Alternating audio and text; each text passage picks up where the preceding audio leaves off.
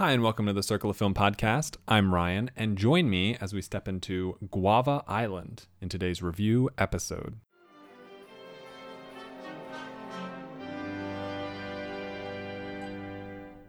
What's this? What's this? It's supercalifragilisticexpialidocious. What is this? What is this?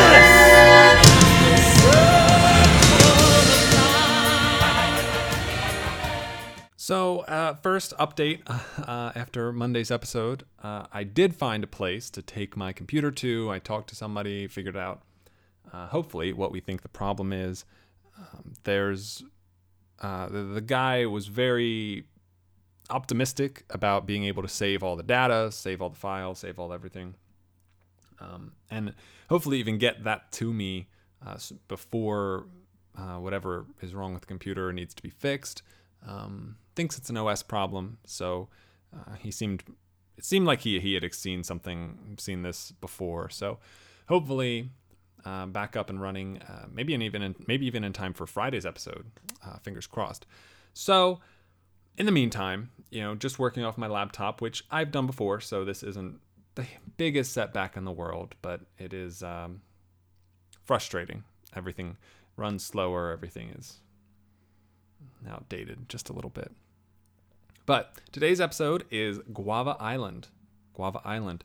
This is a new film from Donald Glover, Childish Gambino, uh, who stars in the film.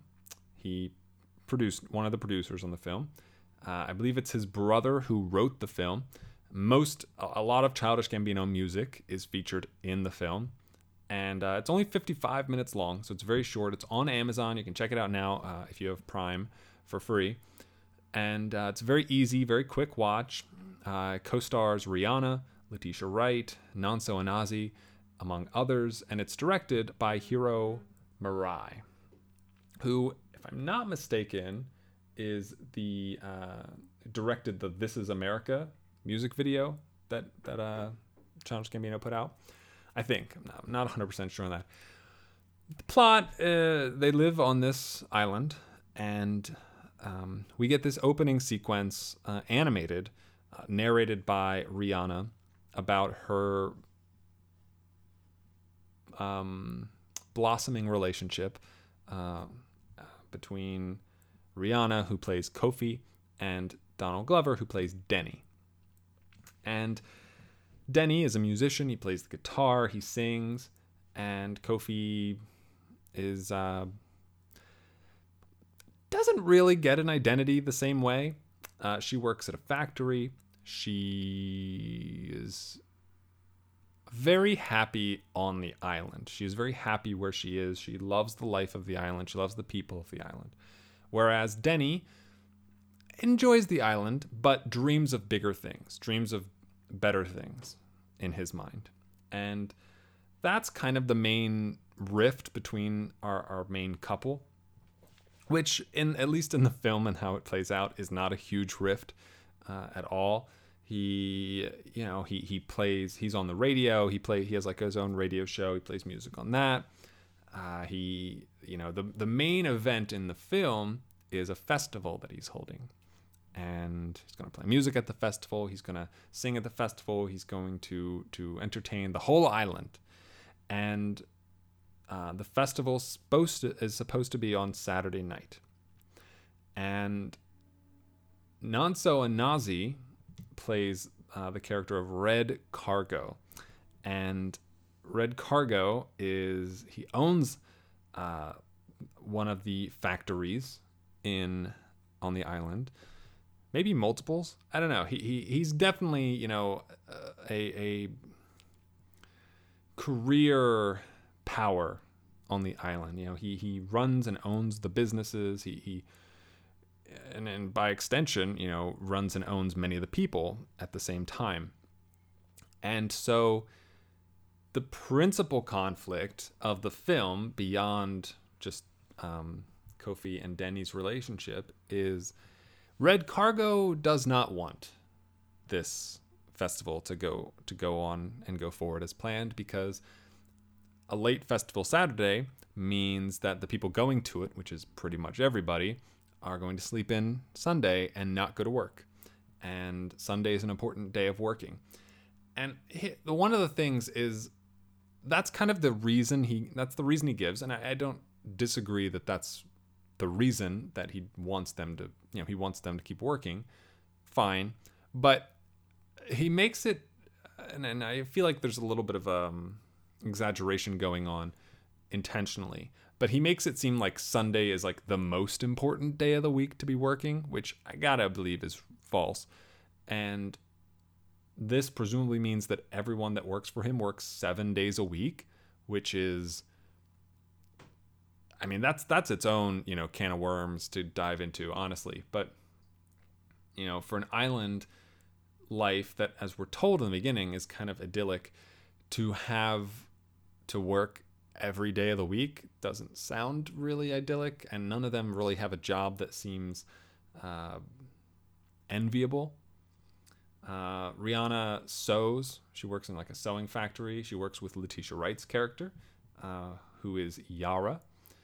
Uh, Yara and Kofi, I don't know. We don't get a ton of scenes with them. Most of the film follows Donald Glover's Des- Denny, and I I don't know. I, maybe I'm sounding a little lukewarm. I, I, really enjoyed the vibe of this movie. It's very, uh, you know, bohemian, Hawaiian island. It, it really fits that idea. You know, what you would expect that to look like, it looks like in this.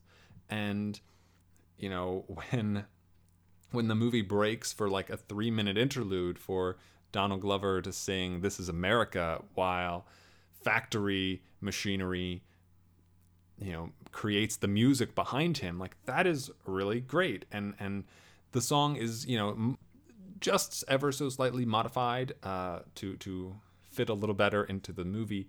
But it, it all it, it the, the the the presentation of it is is very beautiful. And and I think very well done. It's a film uh, that looks great it, the, the cinematography is beautiful.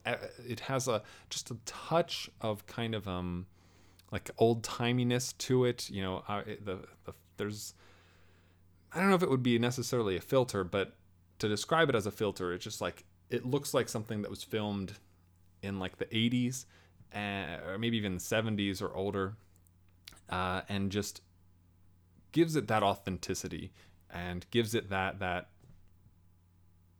not meaning, but but kind of meaning. Um, there's uh, you know four or five songs throughout the short, you know, 55 minutes of only childish Gambino music. And not that I don't enjoy that because I do, but you cast. I, I guess Rihanna was cast in this. Uh, I, don't, I don't know the circumstances of what got her into this movie, but you cast Rihanna in a musical and then she doesn't sing was kind of bizarre, which makes the film a little more of um this sort of passion project purely for Donald Glover. Uh, it, it you know, it, it kind of feels um I don't know. It, it, it just I feel like there's a missed opportunity there. Like even just have her sing a childish Gambino song, you know, it doesn't have to be her music if that was an issue, but it, it, it kind of hammers home the notion that she is definitely a supporting character to Denny's movie, uh, which is a shame because I don't know, Rihanna not really the best actor in the world uh, if you've seen Battleship, but um, she's decent in this. She's fine in this. Letitia Wright is good in this. Nonso Anozie is good in this. And I think all of them could have had a lot more to do. And maybe that would have just been, you know, making the movie 20 minutes longer. Who knows? But I liked the length of the movie. I think it has a succinct path, a succinct trajectory. It has a purpose, and it follows and, and satisfies that purpose very swiftly. And um, the final shot. So, not to spoil, no spoilers. the final shot slash scene slash sequence of the film um, is probably my favorite looking in the whole movie. It's it's a gorgeous. It's it's perhaps the most colorful scene in the film. It it matter manages to uh, encapsulate the the characters involved in it and and what they're feeling and what they're going through and what just happened to them by the at this by the end of this movie and how it's going to change them moving forward um, and I think that that is kind of the, a good thing. I think that is exactly what you want the last shot of your movie to do. You want it to take everything that's come before, filter that through one, two, maybe three characters, and show the future for them. In in somehow, that's a that's a that's a lot of weight to put on one scene, one shot, and I think uh, Hiro Murai and uh, Stephen Glover do it very, very well. Uh, this is a well written movie. I think Donald Glover is, gives a great performance. Um, easy when you're singing a lot of your own music, but even outside of that, uh, there's a scene early on where he's um, robbed by some kids that I thought was great, and I thought he he played that scene really, really well. And um, I don't know. It's just it's just a good, fun movie that it's not heavy. It's not gonna you know ask a lot of you. And at 55 minutes, you know what what else are you doing? That's that's pretty much it. You know, there's not a lot to really go into uh, regarding Guava Island. Uh, I did end up giving it, I think, a 7D. Don't have my spreadsheet while the computer's that's a whole other thing. But um, yeah, I think it's it's a 70 71, one of those low 70 scores. So not exceptional, not a masterpiece, but I did really enjoy it and I thought it was a lot of fun. Um, so not to I don't know, well, uh, it's only been like 12 minutes, 13 minutes into this episode. Um, beyond that, I guess I guess I'll tack this on. I'll tack this on. I saw the Curse of uh, La Llorona yesterday and I guess I can speak to that for just a second. I saw it in IMAX, and I don't think the movie warrants seeing it in IMAX. It comes out this weekend, and this is another film in the Conjuring universe of films. Uh, this one takes place in 1973. Uh, the, the movie is I'm not a huge Conjuring universe fan. I think the first one is fine. I think I, li- I liked the first Conjuring movie, but everything after that has been whatever to bad, and I'm uh, grain of salt. I'm I'm maybe one of the worst people for quote unquote conventional horror movies. A lot of jump scares, just a a thing that goes bump in the night. You know, I I prefer either satirical horror movies or, or a little more artistic, heady horror movies like a Hereditary, like an Us, like a It Follows or something. And so so I didn't really expect myself to enjoy Curse of La Llorona. And I didn't. I guess I, I didn't really like it. I thought one or two moments were interesting. I, I think the the biggest thing was make sure I get this name right. I think it's Vic, Hector Cruz who plays. Um, jeez, why are there so many? There, it's like the tenth result on Letterboxd when you search for La Llorona. Uh, Raymond Cruz had Cruz right. Raymond Cruz who's not one of the main characters. He's not one of the kids. He's not um, Linda Cardellini. He plays the kind of like spiritual medium guy who knows what to do and knows how to beat back the demon spawn cursed crying lady and he is low key the the the best part of this movie. I thought he had such great comedic timing. He's probably the only comedic element in the movie, and yet still manages to put on a, a competent horror performance, uh, despite really only being in the second half of the movie. I I think this is like a garbage movie without him, and it's not a good movie with him, but it is a lot more tolerable. Uh, and uh, it just the problem is just it, it, it's it's flickering lights and shadows and then a monster pops out and then more flickering light and shadows and then a monster pops out and out like uh, hold on, hold on let me let me t- sort of go on a tangent of some there's two moments I could point to that I think are really well done from a technical perspective. One of them, the daughter, Linda Cardellini's daughter, is outside. It's raining. She's gone out. She's in her um, rain boots and rain jacket, and she's got a nice big umbrella, see through umbrella. And she hears the titular La Llorona crying. And we've this isn't the first time this has happened in the movie, so we kind of have an idea of what this means and what's going to happen. And she follows the source of the crying, and there's nothing there.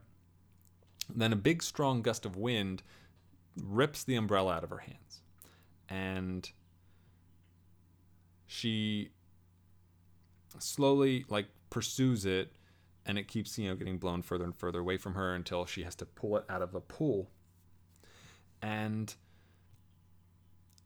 there's a moment in this sequence where she has the umbrella in her hands and it's by the ground and she picks it up or, or, no she's like holding it out in front of her and she looks up through the umbrella. You can see ya la llorona through the umbrella. And then as one would she whips the umbrella up over top of her to get a better look at what this sort of distorted image was and it's gone and that I don't know. It sounds very simple. I, I, thought of all the different like jumpy surprise she's there moments in this movie. That was one of the more effective ones for me. Now, the other thing, other scene that I really enjoyed is one of the first scenes in the movie, and I got a lot to say, a lot to say about this because it's the first scene we get with Linda Cardellini and her family um, we follow her and her kids through the house. The camera swerves around corners and through hallways and doorways and upstairs, downstairs, that kind of thing, uh, in one unbroken shot. And I, you know, this is like the first scene we get in the quote in present day of the film, and I was really interested by it. It was a really, it, I liked how um, Chaves chose to present this introduction to this family. I think it serves to show, you know, how frenetic their life is because she is a single mother. She has a lot of work to do to keep these two kids, you know, up and running to try to, try to catch the school bus. It works. And therein lies, and I remember thinking this in the theater like, okay, this is a great start. What more do you have? Because if a movie is, you know, has rising action with a climax and falling action, I think the elements of the movie should follow and should work in tandem with that action, rising, falling, etc. And I think if you're going to present a scene early in the movie shot really well, shot with with a particular style in a particular way to show a particular thing, and then the next mm, 80 minutes of your movie is just conventional. Why did you elevate this one moment? And I think that's pretty much exactly what this movie does. It elevates this first shot we get with this family, gives us this long shot, long take, um, you know, gives us this this sort of perfect introduction to this family, and then it's like it didn't care about the rest of the movie and making it look crisp, making it look uh, unique, making it look different or or fun or or well made even you know? It's it's just the rest of it is just oh it's you know what could be behind this corner? What could be in these shadows? And and I think it, it suffers. And I think, you know, contrary to like you have this better scene at the beginning of the movie, and rather than improve what someone may think, it only serves to be, hey, this is what's to come from the rest of this movie, except it isn't because this is the best shot sequence and everything else after this is, is just pedestrian by comparison. And so now you've kind of let down your audience. And I think that's a big um, mistake and a big problem um, that this movie has. And I, I, this isn't the only time I've ever seen it. I, it's, uh, I guess another movie I would cite as having this problem is The Commuter from last year. Uh, I thought there's an opening sequence montage that they that film has where we're introduced to the family, we're introduced to Liam Neeson and his wife and their relationship and how that ha- progressed and has happened over the last you know months, years, whatever. And I thought that the, that montage was shot really compellingly and really interesting and was you know different and unique and, and set a sort of a cut above what I kind of expected going into a movie like that. And then the rest of it was just normal. Like none of, none of the rest of the movie was just whatever. And um, it's kind of frustrating.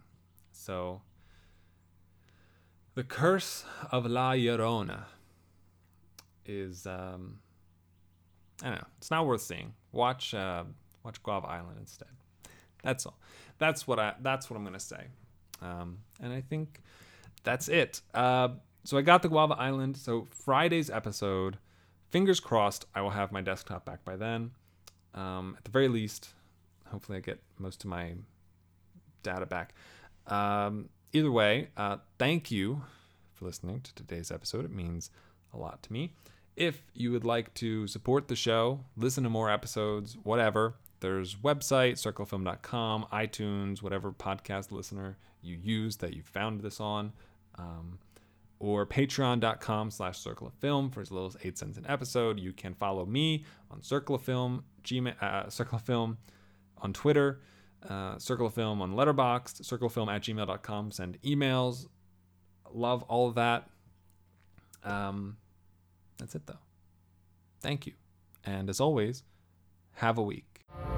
So long, farewell, I'll be to say goodnight. I know she'll never leave me, even as she fades from view. So long, farewell, I'll be to say adieu. In the name of love, one night in the name of love. So long, farewell, oh, au revoir, I'll be to say. Wait a minute. So long.